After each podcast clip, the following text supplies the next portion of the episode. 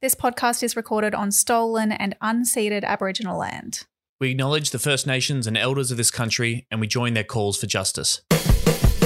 What's the year I was born in Roman numerals?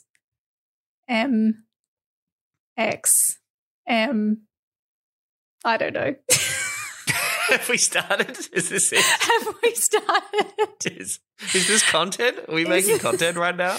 This isn't content, but this tweet by Mark Kenny is content that you sent me. This is was this when Max was on Insiders? Yeah. So it's like a picture of it's one of those ones that you can clearly see it's a photo of the television, which I love. um, and it says political curio. The first pref margin of the Libs Olivia that's not how you spell Olivia Roberts, surely, but Olivia Roberts over Labor's Terry Butler was a smidge above 1900 votes in the QLD seat of Griffith. You with me?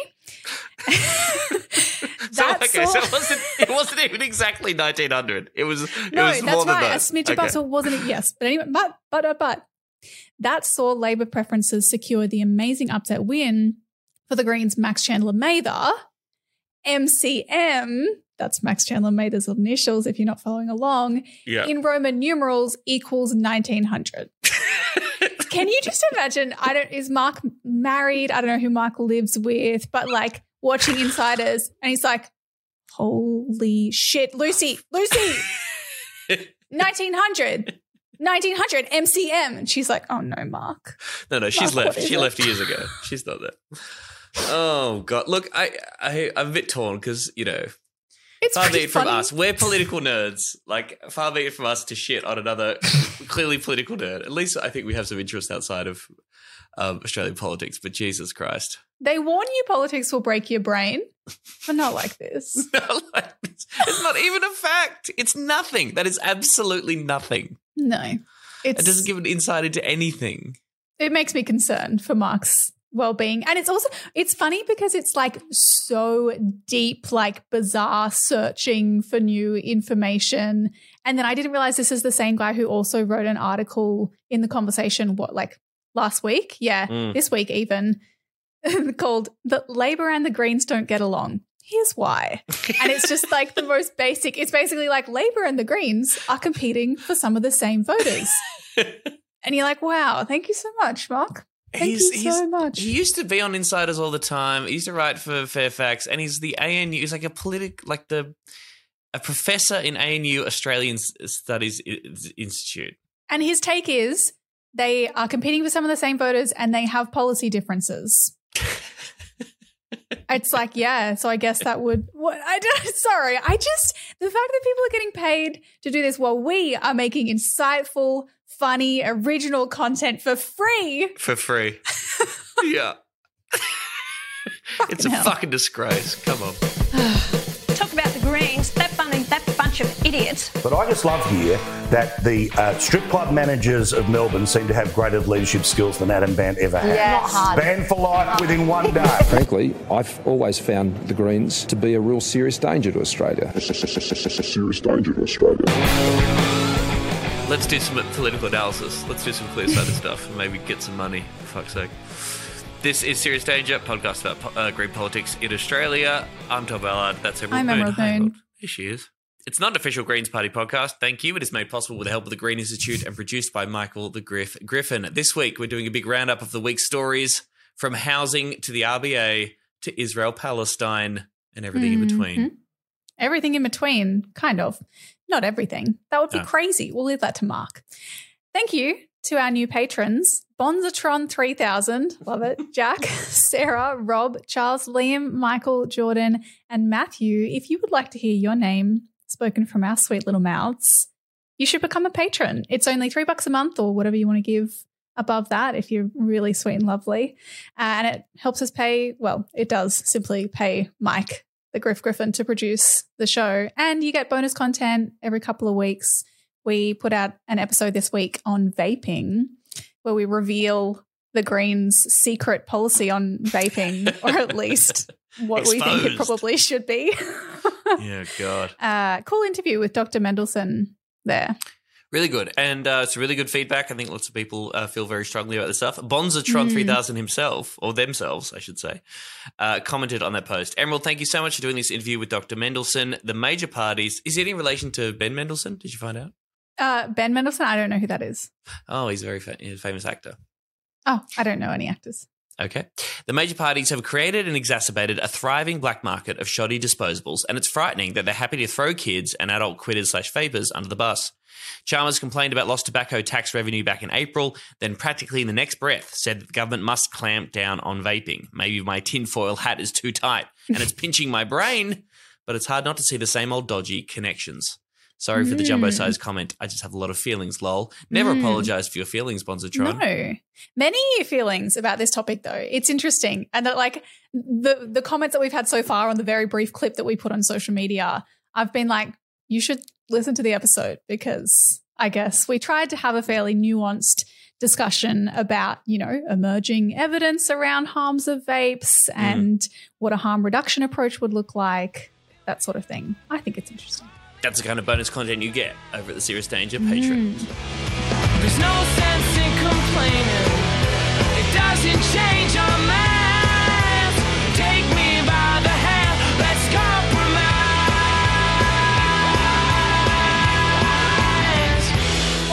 Alrighty. In the news this week, well, I guess about a week ago when this episode comes out, the Greens, cowards, folded, backed down, humiliating back down by Greens housing spokesperson Max Chandler Mather on housing, uh, publicly releasing a new offer on the housing bill that chops what we were asking for in half, kind of. Humiliating. Pack up Yeah. and go home. We've been It's- defeated. yeah. So basically, I, I imagine that this, I don't know if this, if this was announced on Insiders or Max was on Insiders, but it was like around the time he went on Insiders, right? No, it was announced sort of just before, and I saw some Okay. again crazy Labor MP being like, "Well, well, well, little Wonder Boy just had just being kneecapped by his Oh, we'll leader get- before he goes on onto television." We'll get to Don Brown, don't you worry. Oh, is it Don Brown? Um, okay, great. it was, yeah, classic MP Don Brown. So, right, so Classic MP. Yes. Classic. Uh, right before Max goes on Insiders, the Greens put out a media release saying that they had shifted their position on the housing bill currently before Parliament that we hold the balance of power on and that there is a massive shit fight over. Mhm. And we've said that we will pass the legislation when the Senate next sits if the government agrees to one, immediately push for a rent freeze, which would be coordinated by National Cabinet uh, by offering $1 billion a year in extra funding to the states to freeze rent increases. Um, I think that's just, sli- is that slightly reducing the um, like incentive money that we would give the states in exchange for a rent freeze? I guess that's the shift there, but kind of keeps our key demand of a rent freeze. Right. So it's it's offering less money to the states to do the rent Potentially. freeze. I Okay, think so. right. Yeah. Yep. Um, and the second is a guaranteed minimum spend of $2.5 billion per year on public, community, and affordable housing starting now. So, as opposed to the previous demand, which was $5 billion of uh, minimum spending per year. So, yeah, initial thoughts, Tom? Well, yeah, it's, I don't know. It's kind of it's hard. It felt a little bit like it came out of nowhere, I suppose. But I guess I, I still don't have any insight into how the actual negotiations are progressing. If they're not, clear, they're not, or it's not going particularly well. Um, obviously, yeah, using Max's appearance on the show was a good opportunity to to do that, and I guess make that clear that they've um, changed their offer. I mean, I think it it is an example of the Greens being able to say, "Look, we try to negotiate. We try to, you know, we try to we're being reasonable here. We're making changes. We, you know, obviously Mm. we're coming at this from different ways. We're not capitulating entirely.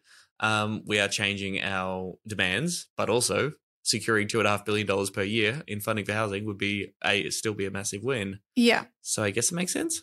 And rent freeze in particular, I think. Yes, totally. Um, only thinking about it now. So, I mean, my take is that I think it is good strategy because it maintains the like, the integrity of what we're asking for in principle, right? Which is direct spending on housing and a rent freeze. And because those are, you know, the two key criticisms that we've made of what Labor has offered is that they have offered nothing for renters Yep. and that they're not actually guaranteeing a single cent of, of guaranteed um, money for housing. So, so long as we're still pushing for something on two of those things. And I think that we're, yeah, retaining our integrity in the negotiations. Um, and I think, sure, it's significant to reduce the the demand from 5 billion to 2.5 billion but that's kind of that's what i think is smart about it right and Mm. I, I would imagine that surely this would have been it, like on the cards for something that the Greens would have had up their sleeve for some time if Labor refused and refused and refused to move, refused to negotiate, like Right. to re- simply reduce that dollar amount. That is like the key thing that a lot of people have been focusing on. So it makes it look like we're moving a lot while we're still pushing for the same things. Mm. And then, interestingly, literally just now, as I'm thinking about it, the fact, the timing of doing it before Max goes on Insiders is so interesting as well. Maybe I'm overthinking this, but that Insiders is, I mean, it's literally in the name. It is very much for the kind of, you know, the political hacks, the political class, people who are really following this stuff closely and who will potentially be more receptive to a uh, Greens reasonableness. Like, who are the people who need to see the Greens being reasonable and looking to compromise, um, and who might, yeah, it would resonate with them a little bit more. So I think that that surely is quite deliberate timing. Yes, yes. I mean, Max was well prepared for David Speers' questions about this, and uh, Mm. was obviously yes coordinated to do so.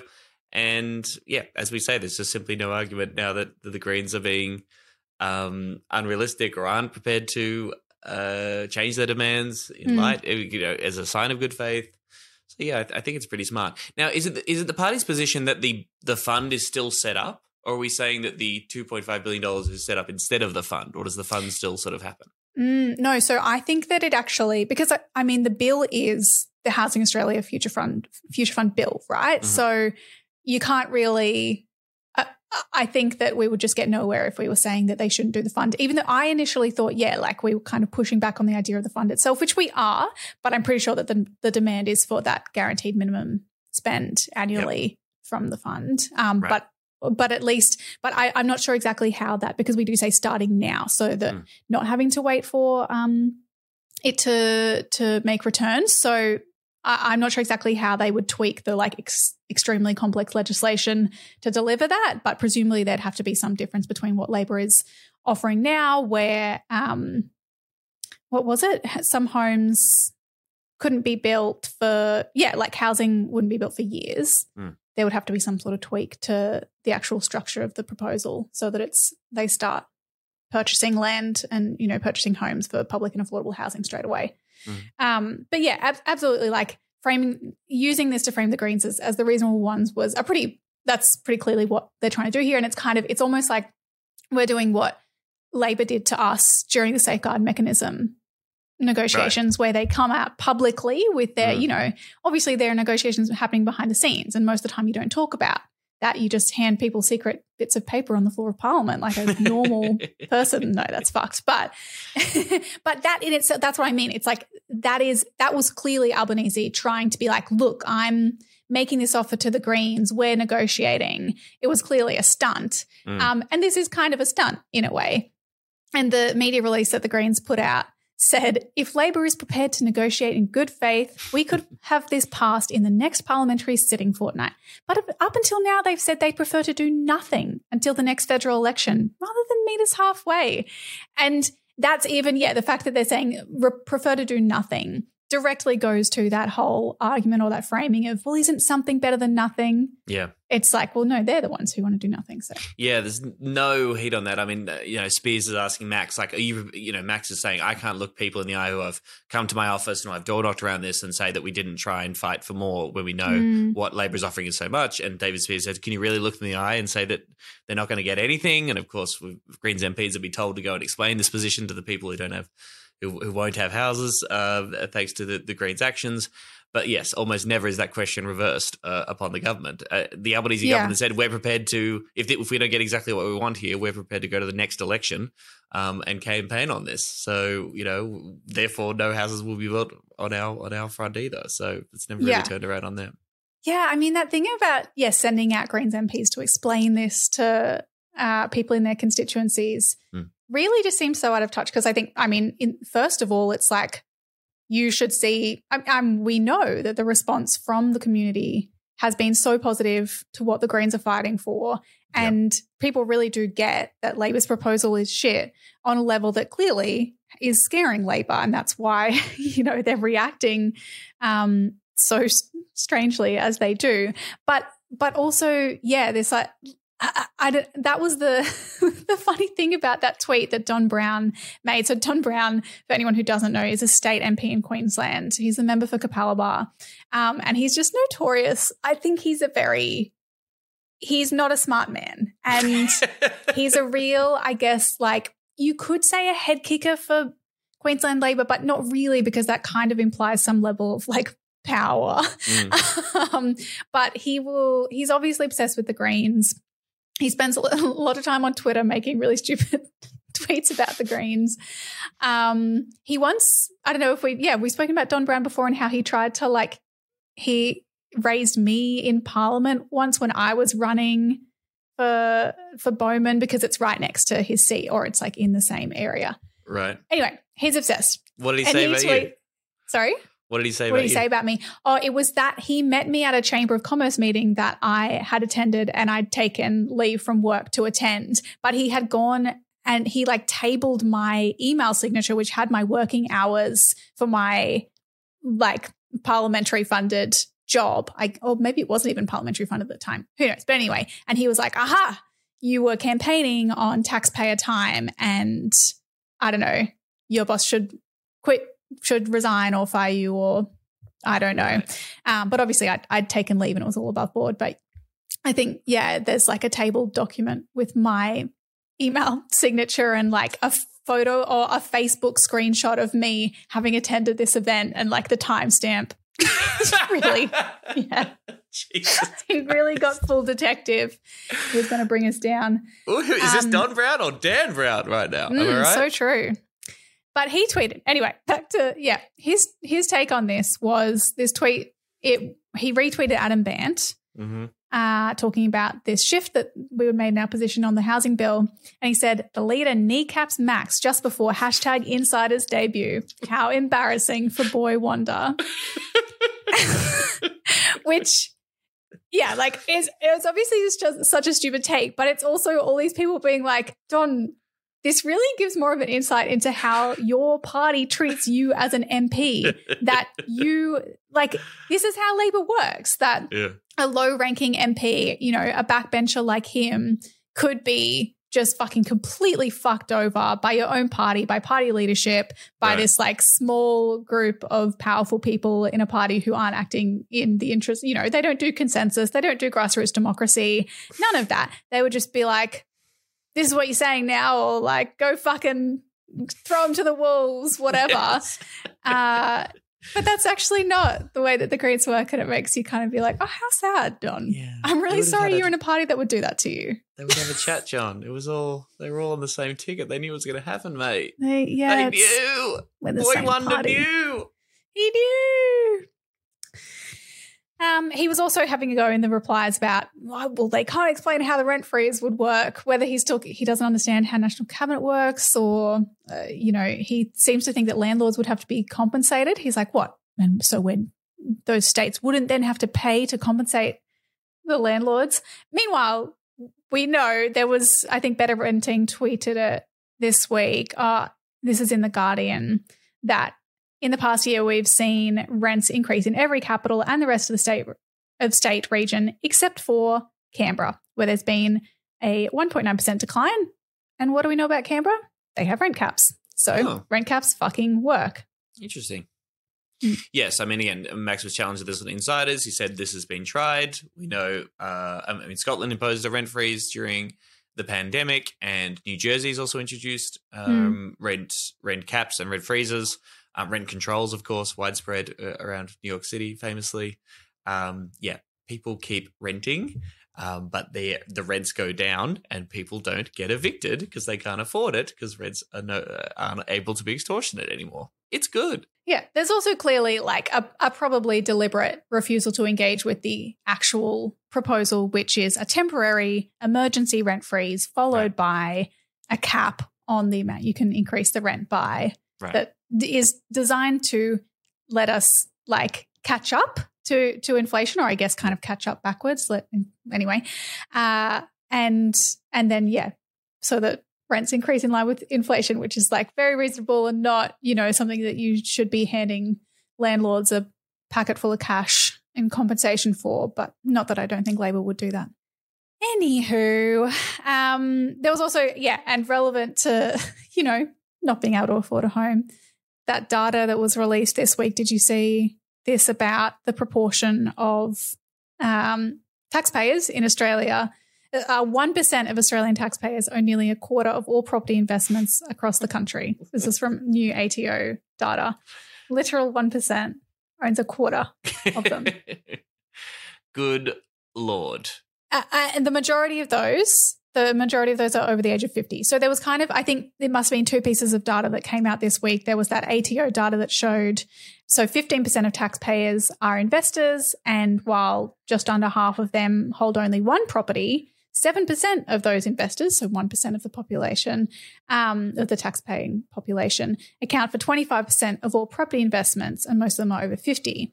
And then there was this other data that came out from the Property Exchange Australia research that showed that in 2022, more than 25% of homes sold in the eastern states were bought without a mortgage by Mm. older Australians who've benefited from high property prices and are, to quote the report, basically immune to the effects of rising interest rates.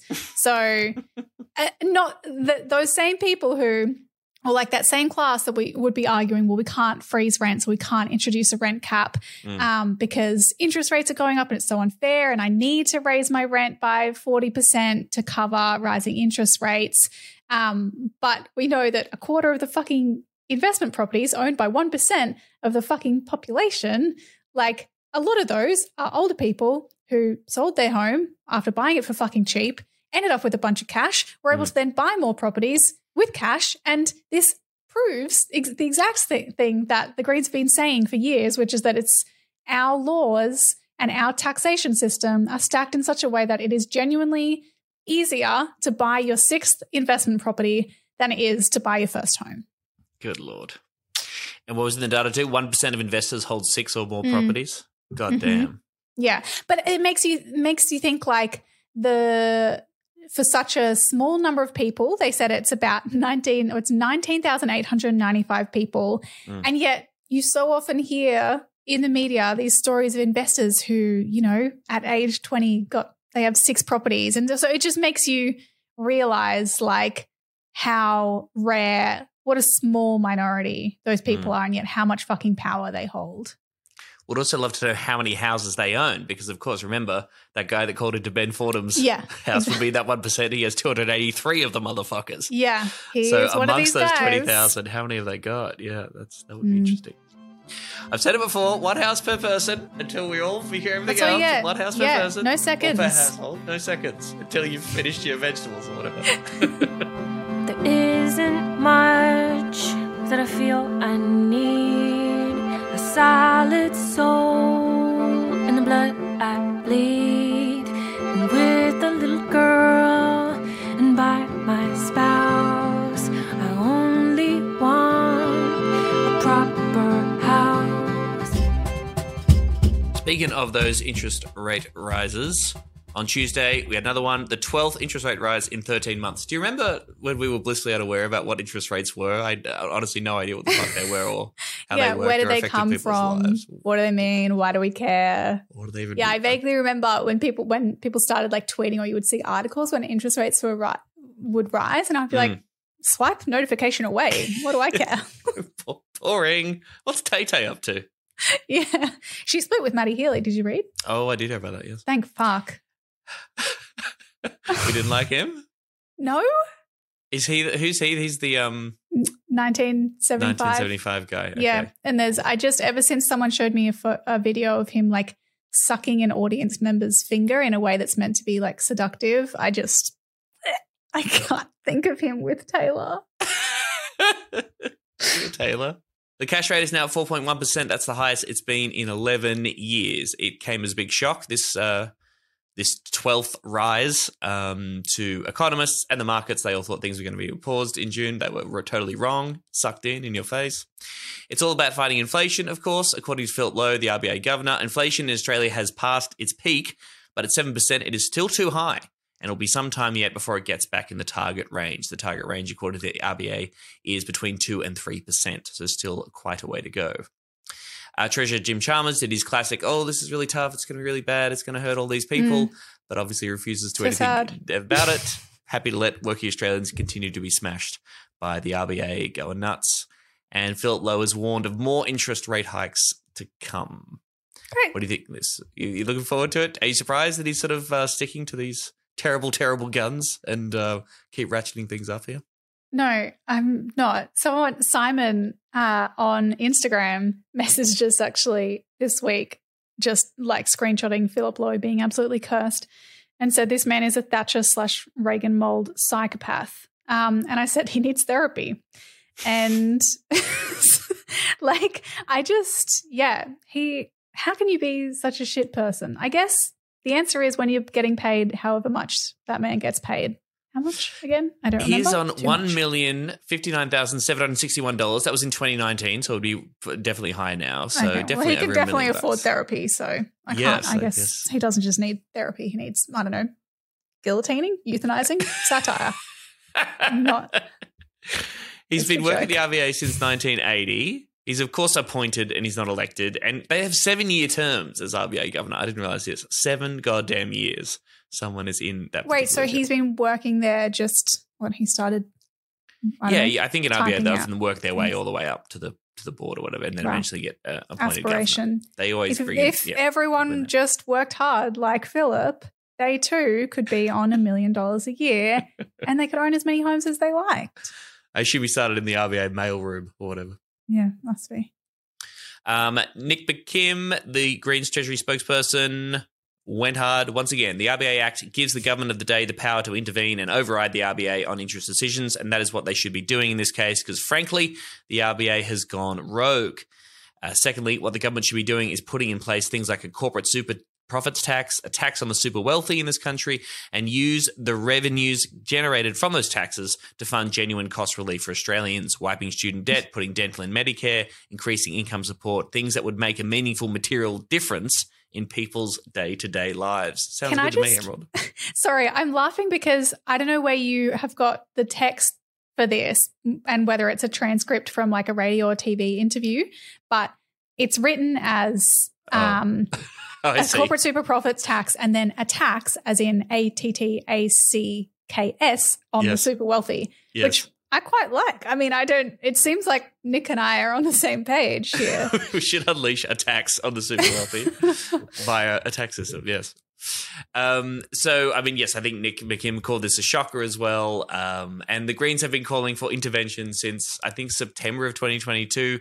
Basically, again, just trying to raise awareness, I suppose, or just let people know that the government does have the power to actually step in under the RBA Act and actually override RBA decisions when it comes to interest rates. You, of course, you can't possibly do that, no, because Mm. the uh, economic and political media classes' brains are said, no, that's not the norms. Think about We the conventions yeah, and the norms. we haven't done it, so don't want to. So it's interesting that message we got. I mean, I'm, I'm starting to think like, are people really starting to hate Philip Lowe? I guess he's becoming a bit of a public figure, and people are saying this guy stinks. He's no good. I think he's a very weird dude. There was footage on Channel Seven of him setting up to do a speech, and they were playing Justin Timberlake's "Can't Stop the Feeling" in the background. Philip Lowe knows few are dancing about yesterday's 12th rate rise in 12 months. Oh, great song. A great song, but Mm. very odd choice um, for him to be getting up there and letting everyone know that your interest rates are going to be ratcheted up. Once Can't again. stop the interest rate rises. And I guess his ability to communicate or feel like, yes, uh, communicate anyway, that he actually feels people pain, that he actually can get his head around what these decisions mean. He did mention that there's a lot of household stress at the moment, but he also said that the effects of the rate rises were felt unevenly across the community, including causing significant financial pressure for some households. But this unevenness is not a reason to avoid using the tool that we have. Oh, okay. That's good to know. Um, He said we shouldn't fall into a state of despair. Australia's got a great economy. no, you're just thinking of your own income, Philip. That's That's not. Look at how great no. me. um, I, it's almost like a it's like a Mark Zuckerberg kind of vibe. Right. Like, yeah, someone who, you know, normally CEOs of tech companies aren't really like thrust into the limelight, as I think normally the RBA governor isn't like thrust. It's not something that they go into expecting to Mm. be a public figure, and then you kind of suddenly find yourself in front of the media and people are seeing you and you're trying to like not be hated by everyone. And the more everyone hates you, kind of the weirder you get. And you're always trying to, I, I don't know, I just see a lot of parallels. Like, and then you clearly have PR people behind the scenes trying to get you to appear more compassionate and tell you what to say, but you always like kind of fuck it up somehow. And everyone's just like, boo, get off the stage. like, But like in the early '90s, when interest rates were up at 17 percent or whatever, was the RBA governor coming out all the time, sort of saying, "Hey guys, this is good what, question. what we've got to Do we do," I know who it was? I don't know. No idea. No, all I remember is Paul Keating telling people this is the recession we had to have. Also, another Mm. classic time of being completely out of touch and people despising you, quite rightly, I think. Yeah. But he's had some particular clunkers of late. Um, and this is the big one that caused a bit of controversy this week. If people can cut back spending, or in some cases find additional hours of work, that would put them back into a positive cash flow position. Oh my God. So people should spend less and just It's- work more. That's a great way to deal with the uh, cost of living crisis that's affecting us. Isn't that good? It's nice of him to point that out, isn't it? What do you say to that? Like, what? I don't even know what you say to that. Well, the particularly crazy thing is, like, we are in a retail recession right now. People are winding back People- their demand, yes. are stretched extremely hard. But also, if people got more work or if unemployment was lower, the RBA would say, "Oh, that's quite inflationary. We're going to have to jack up those interest rates. I'm afraid to Mm. actually, um, again, pull out some of this demand in the economy because people are actually Mm. working too much and unemployment is too low, and that's going to, Yeah. you know, maintain inflation. You fucking And- assholes." Oh, fuck, I've lost the article now. But there was, you know, in the last month or so, there was that that article or a bit of reporting around spending habits and the fact that particularly young people who are getting who are more hard hit by this cost of living crisis and the rental crisis um, had reined in their spending and whereas like the the, the spending increases were coming from wealthy older people from Right. boomers who had Yes. like increased their discretionary spending and Right. so yet again like we know that it's a fucking myth but again and again yeah the data does not bear out this idea that young people and poor people are just being like profligate and you know they just need to manage their finances better. Um and yeah get an extra shift. Like are you fucking kidding me cunt? I just yeah. He should not be the guy out there. If you're on a million dollars, yeah. You, no one wants to hear from you right now. no. Oh my god Another story here, pretty crazy. The Reserve Bank spent nearly $25,000 of taxpayers' money on an exclusive dinner for Perth's business elite, hours after raising the cash rate last Oh month for the 11th God. time, according to a report. Freedom of Information documents this. obtained by the West Australian reveal the total bill for the dinner at Fraser's Kings Park held, held hours after the RBA's May 2 board meeting, where it lifted the cash rate to 3.85%, came in at 24 grand. According to the West Australian, the dinner was attended by 140 VIP guests, WA Premier Mark McGowan, of course, Liberal leader Libby Mettam, and executives from companies including Fortescue, Hancock Prospecting, BHP, and Rio Tinto. Dr. Lowe was reportedly asked on the night about the optics of having an exclusive dinner, even as many Australians were having to cut back, responding, We're here in Perth having this fabulous dinner because it's really important we get out and mix with people. Hear Oh from community God, leaders, no. hear from business leaders, hear from people in the NGO sector. no dig up stupid oh my god oh. Is so is this something that the RBA would have paid for or is this like a you buy your ticket type thing? Well, no, I guess they they co- they provide the They catering. The RBA is taxpayer funded, so yeah, that is taxpayers' money spent on hosting a dinner with people like Fabulous uh, dinner. Fortescue, Oh. Hancock, a fabulous dinner. Hancock Prospecting, owned by the richest woman in this country, who apparently can't pay for their own fucking food. And then, of course, last week we had him talking about the rental crisis. Um, and saying the vacancy he- rates in each city are very low, and there are a few things that contributed to that. He said that the pandemic meant that people wanted more space at home. Okay, this is his theory, and so that's increased the demand for the total number of dwellings. He proposed the only way to fix the crisis was to continue raising rents and house prices, which he said would act as a deterrent for people wanting to move out from their parents' house or live alone. The higher prices do lead people to economize on housing, don't they? Kids don't move out of home because the rent is too expensive. You decide to get a flatmate or a housemate. We my need more people on average to live in each dwelling, and prices do that. Mm. The Who you live with, system? Works, baby. How many housemates do you have, Philip?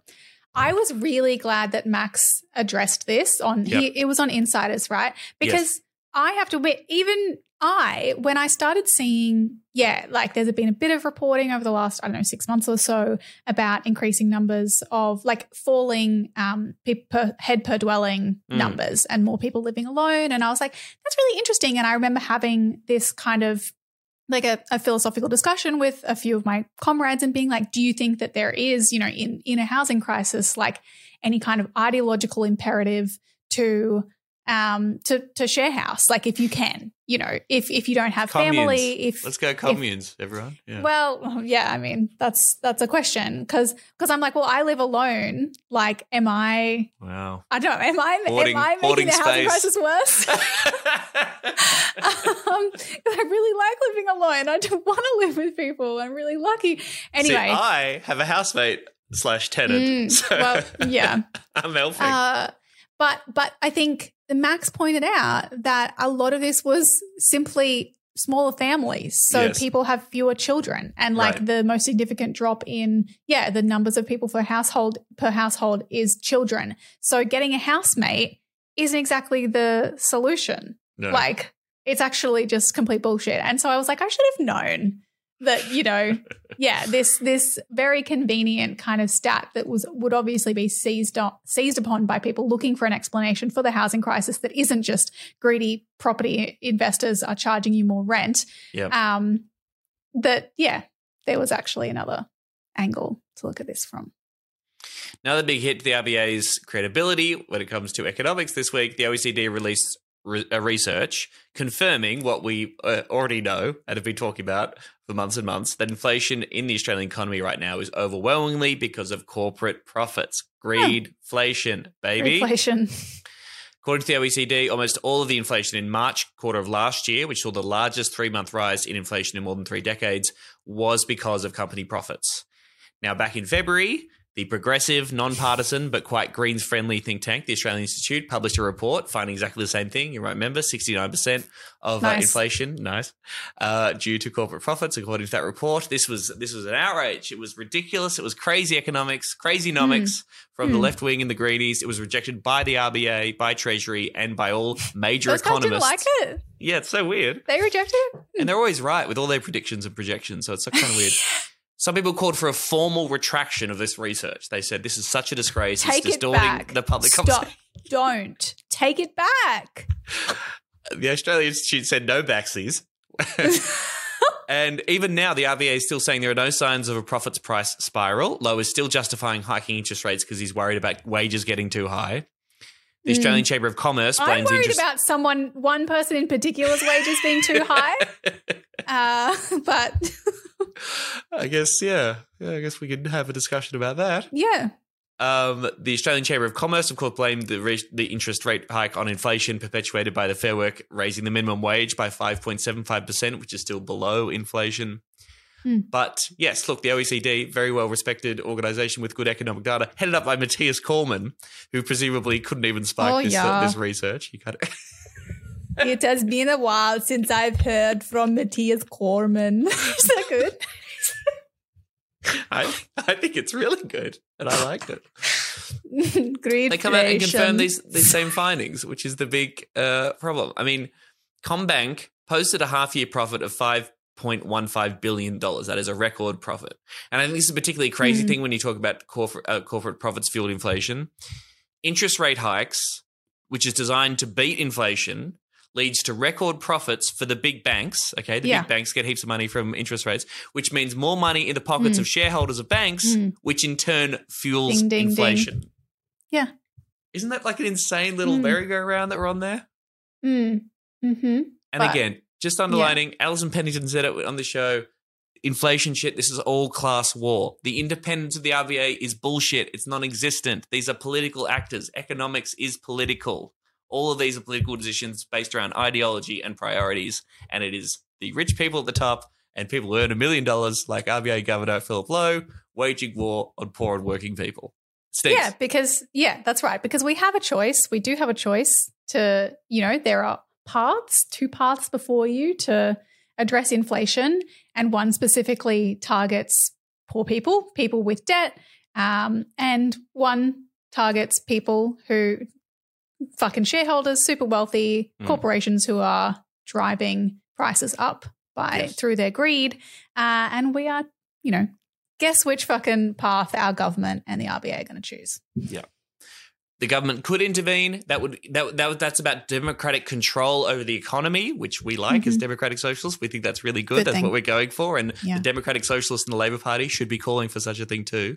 You could also seriously reform, and democratize the RBA, make it elected position, put workers' representatives on the RBA governor board, make the RBA talk to actually like talk to NGOs. Not at a fucking dinner where they where they're paying twenty five grand for food. Like actually engage with people who work with the homeless people who are trying to do something about uh, the way the working class is getting fucked over. Actually, Mhm. let them have a say on these kind of economic decisions too, as well. But of Oh, course, is that a thing? would is that Green's radical. policy around like democratizing the RBA? Is that something we've spoken about? I think I think McKim's definitely endorsed the idea of having workers' representatives, like like a union Yeah, representative. I think yeah. that, that's certainly been part of it. I don't think that's a recommendation of the review, from what I can remember, or whether that's still coming out or whatever. But uh, yeah, all of that, of course, is too too radically a departure from the vision of one Jim Chalmers. That's for sure. Hmm. Although Jim Chalmers' hero Paul Keating did once threaten to intervene, um, I think potentially during the nineties, during that recession, when the RBA was making these same kind of rate hikes, eventually, you know, raise the possibility the government might step in and do something about uh, out of Hmm. control hikes. So again, far too uh, far too spicy for Jimmy Boy. Hmm.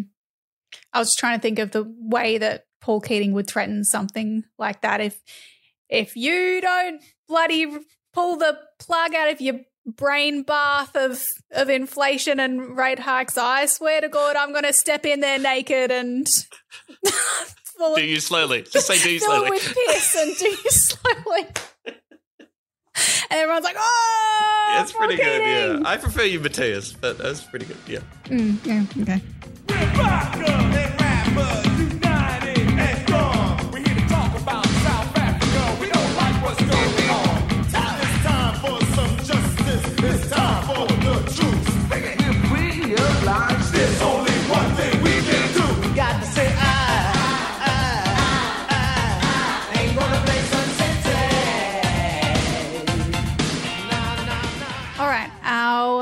Story this week.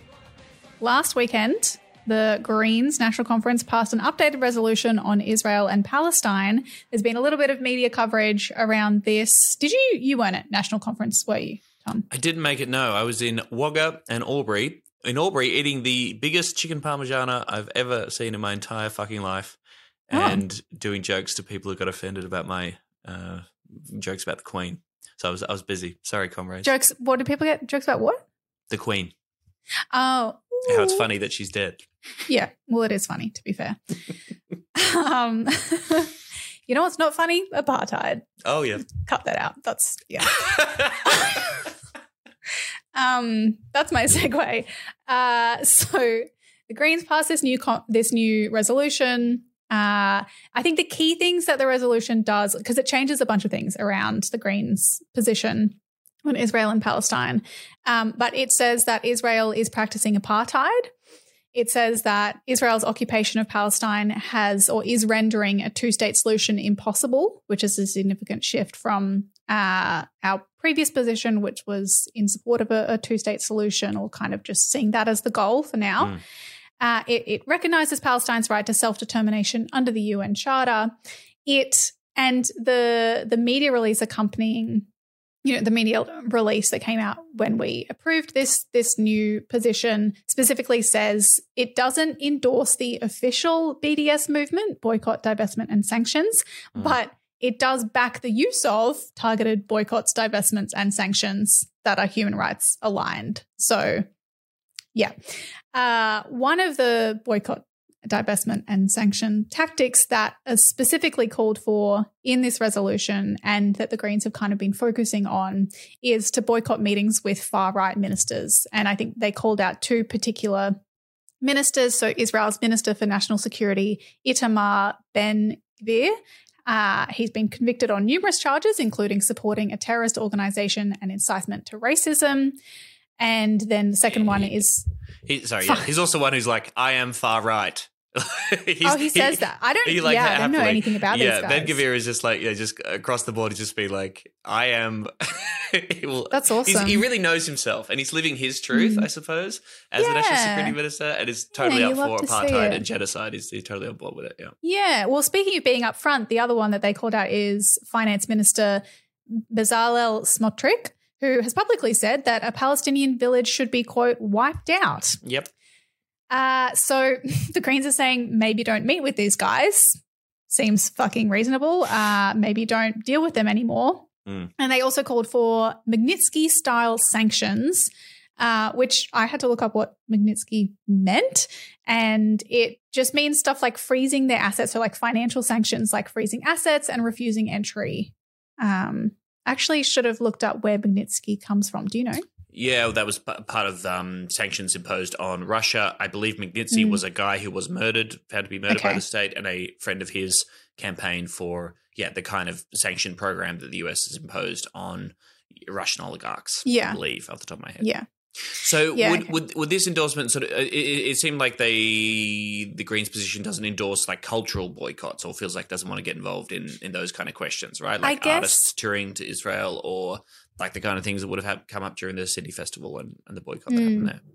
It's a good question. I mean, and maybe I would know more if I was at national conference and probably members who were involved in what I understand was probably quite a long, um, you know, process of consensus building leading up to passing this motion would know more about the details. But I suspect, yeah, like maybe that is part of it. That it's more about when they say we support targeted boycotts, divestments, and, and sanctions.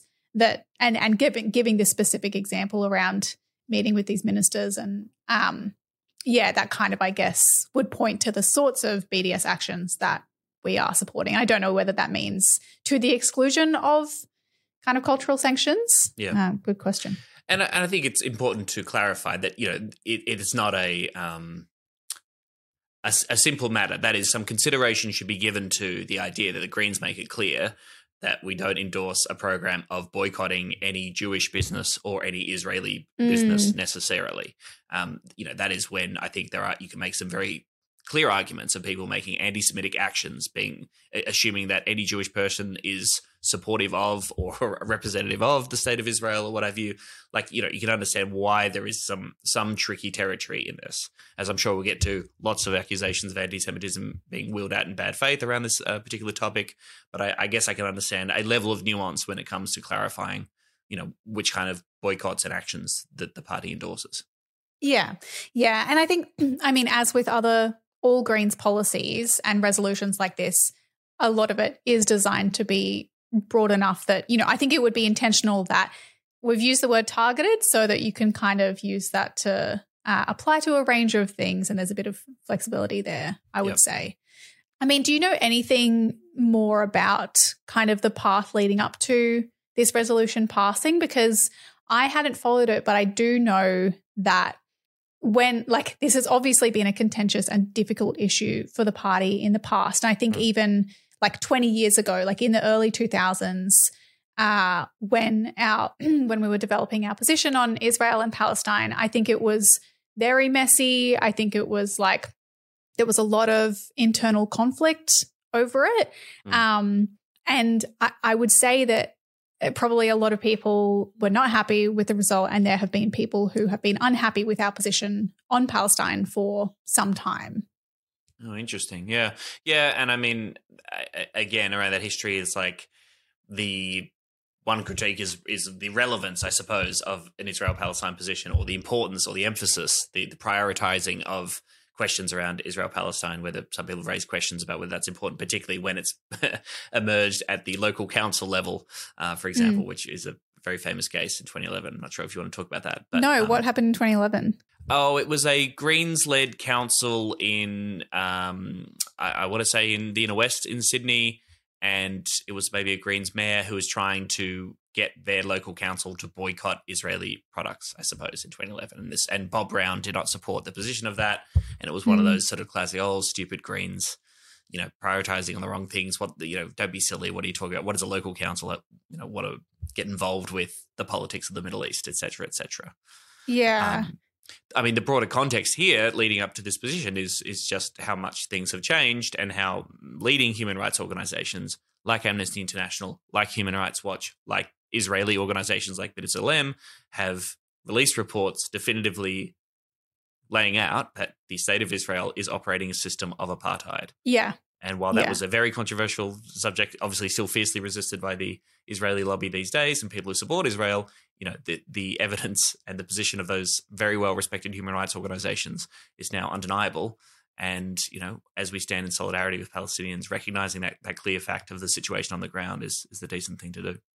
Yeah, and I think that the Greens have acknowledged that like those organizations have, I guess, varying views on the extent to which the crime of apartheid is occurring, but they Yes. all agree that it's occurring. Yes. Um, and, you know, there are examples of specifically what that means or how they come to that conclusion about uh, Palestinians people's uh, ability to participate in elections um, or their freedom of movement, where Israeli citizens have free movement around um, the whole area controlled by Israel, except the Gaza Strip, whereas Palestinian people require a specific, a special like permit to travel between um, between areas. Or there's you know there's land confiscation. Mm. There's I'm looking at a, a whole list. You know.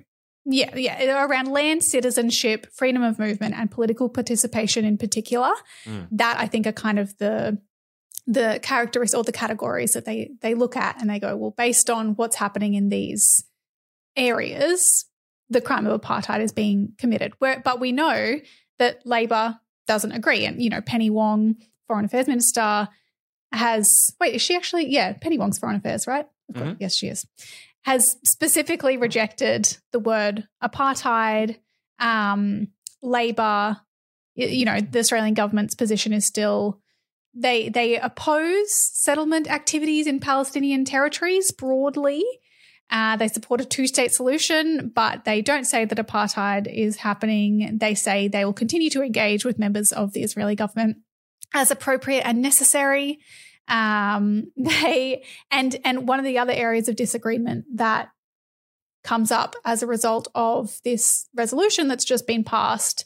The other thing that the Greens have done is reject the International Holocaust Remembrance Alliance definition of anti Semitism, saying that it basically conflates criticism of the state of Israel with anti Semitism, whereas Labour specifically supports that definition. Yeah.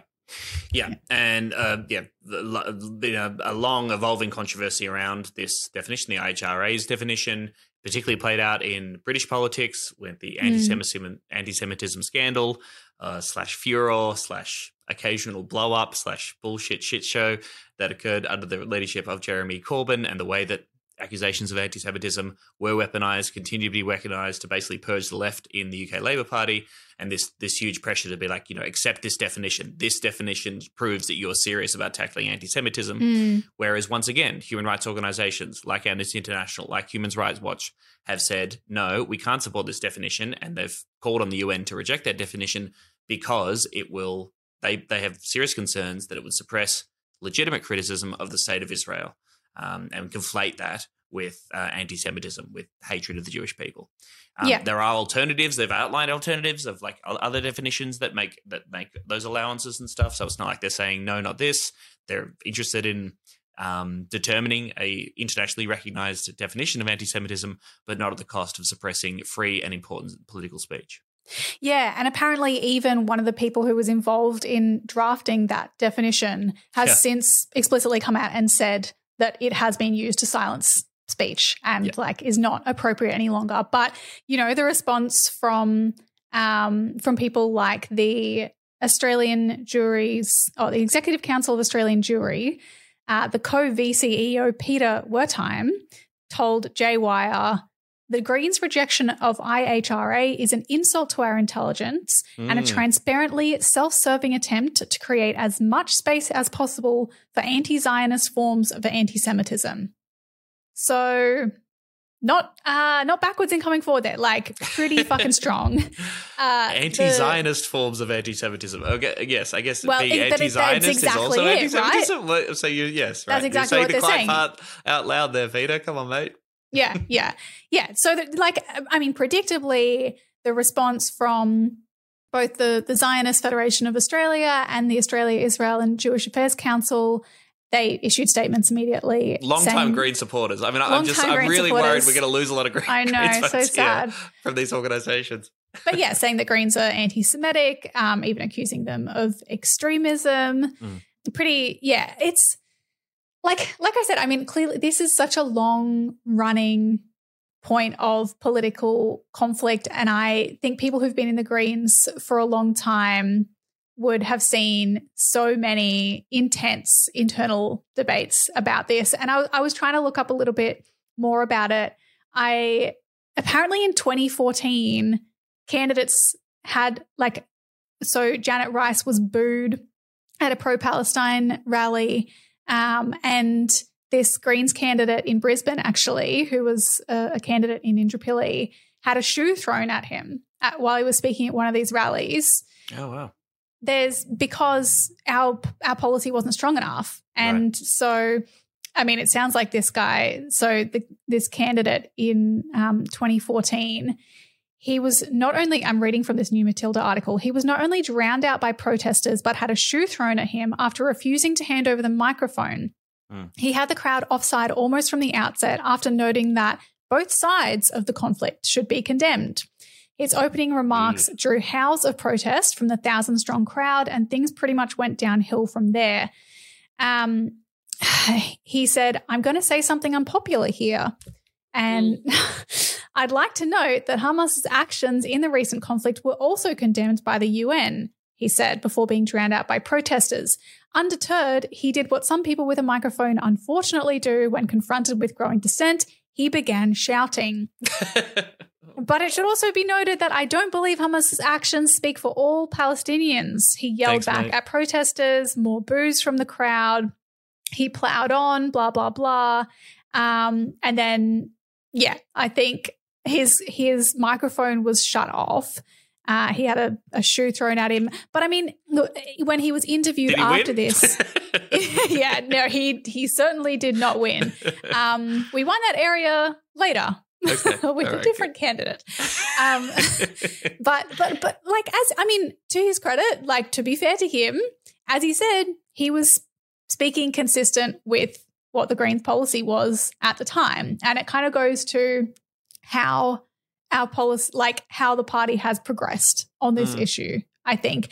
And even, I mean, I do note, I think it was interesting because there were people who were specifically talking about the fact that our policy doesn't say anything about Hamas um, in our Israel Palestine kind of position. Mm. And so that was one of the issues is that, is that they're like, well, you're not recognizing, you actually don't recognize the Pal- Palestinian people's right to resist, I guess is, is the argument. Right. And I I know I think in an in an earlier in one version of the proposal that was going to go to national conference on this issue, it specifically did mention Hamas. It said uh, that we would call on the Australian government to halt military cooperation and military trade with Israel and instead augment their diplomatic activity with the Israeli government, Hamas, the Palestinian Authority, as well as with Australia's allies to assist, assist in the revival of the peace process. But that's not in the version that was ultimately passed. So there's no reference to Hamas, but there is a recognition of the right to resist. But I think it's yeah, like the the language is slightly softer, so it kind of it, it, talks about condemning all violence first. It says reject and condemn all forms of violence, especially against civilians, whether perpetrated by a state, organizations, or individuals, while recognizing the right of the Palestinian people to resist Israeli occupation in accordance with international law. oh, okay.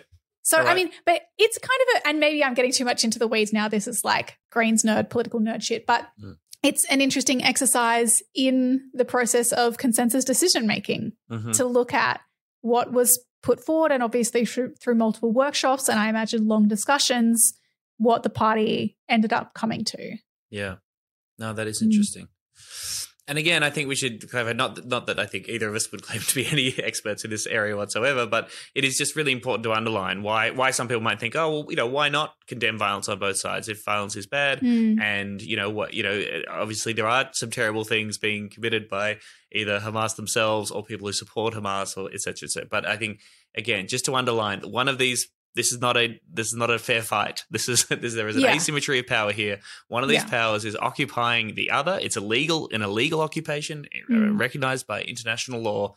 Um, yeah, it's uh, it's really chalk and cheese, and uh, the idea that that the both parties are equally responsible or should be equally condemned, or that we have any path towards peace by holding each um, or dismissing this conflict as this as two people just simply can't get along, i- is simply Yeah. not a recognition with the actual uh, state of things on the ground, and that that's why you know people who stand in solidarity with Palestine make it very clear that yeah, this false equivalency between the two powers That's just cannot be allowed to stand. Yeah, yeah, it's just not the same. I mean, yeah, I, I think that like I I think this is a positive step forward for the party. It's Yep. one of those moments where I feel proud to be in the Greens, I guess, Yeah. particularly as opposed to other parties. Um, and I think that we are are moving, you know, as we kind of like to be, I guess, moving in the direction that the general public clearly is Mm. um, and continues to move. And we know that from polling on Australian uh, support for Palestine. There, I mean, granted, I don't know the. Oh, this is YouGov polling. It is YouGov, yes. This is a poll is that you know yeah. the um, um, Australian Palestinian uh, Palestine Advocacy Network (APAN), which is obviously an advocacy network for the rights of, uh, of Palestinians Mm. and the state and, and recognition of the state of Palestine. But they're citing a YouGov poll Yeah. which shows some very clear either majority support or at least fifty percent of people support for things like you know saying that Israel should immediately end its occupation of Mm. Palestine. Israel and Egypt should immediately end or continue their siege of Gaza. Fifty-six percent people say it should end. You know, people want good things for the Palestinian people, and, and more and more, this this consensus of sympathy for Israel is is being chipped away at because people are Yeah. understanding, getting better understanding of the truth and the history. Yeah, even forty nine percent for boycotts. Um, Yeah. Support for boycotts, I thought was was quite interesting, and fifty four percent for Palestinian statehood. Yeah. Um, so, I mean, once again, I I wouldn't be. I I guess you know if the question is, oh, do we think that this is really going to damage Australia's sorry the Greens' credibility, particularly with the Jewish community, as you might believe if you look at the statements, for example, from yeah those groups like the Zionist Federation of, of Australia. Mm. And I just I just don't necessarily think so. No, I mean, I- well, again, we also really need to resist the idea that that those groups truly do speak for all Exactly. Jewish people. I mean, you know, Yeah. gr- groups like Jewish Voices for Peace. Um, Yeah. There are there are there are you know the the New Israel Fund is a more progressive um, Jewish organization that's for sure that has you know admitted to or does recognize the state of Israel operating systems of apartheid in the occupied territories. You know, we might have some disagreements, I think generally, but but um, the NIF in Australia has has worked with, I think, the, the Greens before and has a decent dialogue there. Yeah, there are lots of people, lots of Jews, um, both in Israel and across the world, who who you know believe in safety and freedom for Jewish people, yes, Yeah. but also extend that same And- those same rights to to everybody. Yeah, and it's worth noting that this the resolution that that passed at national conference was drafted in collaboration with both Greens for Palestine and Jewish Greens Great, working groups. So really good stuff. There is a great piece from Antony Lowenstein, which I reckon people should check out. He's got a great new book out as well. Uh, he wrote the, a piece for Crikey about the Greens' position. Um, what was interesting in there too was this idea that there are there seems to be some lobbying efforts on the Albanese government to not follow through with their policy position uh, to recognise the state of Palestine, right? Because oh, Yeah. this, this would this would be the death knell for peace if Australia did what they said they would do and recognise the state of Palestine, a very basic thing that that you know dozens and dozens and dozens of other countries around the world have have done and that they said they would do. Um, so those lobbying efforts are in force, and it's with the Greens making positions like this and making their statements and their level of support clear. Um, that also should be used to pressure the Albanese government to do what they said they would do and recognise Palestine, which is a decent thing to do. it is. It- it's not just about 9-11 Uh, what does it make you uncomfortable at all? Because it's not just that. They're accused of financing terrorism. They also are accused of killing a washington post reporter jamal khashoggi. How do you feel knowing that that is where the money is backed by?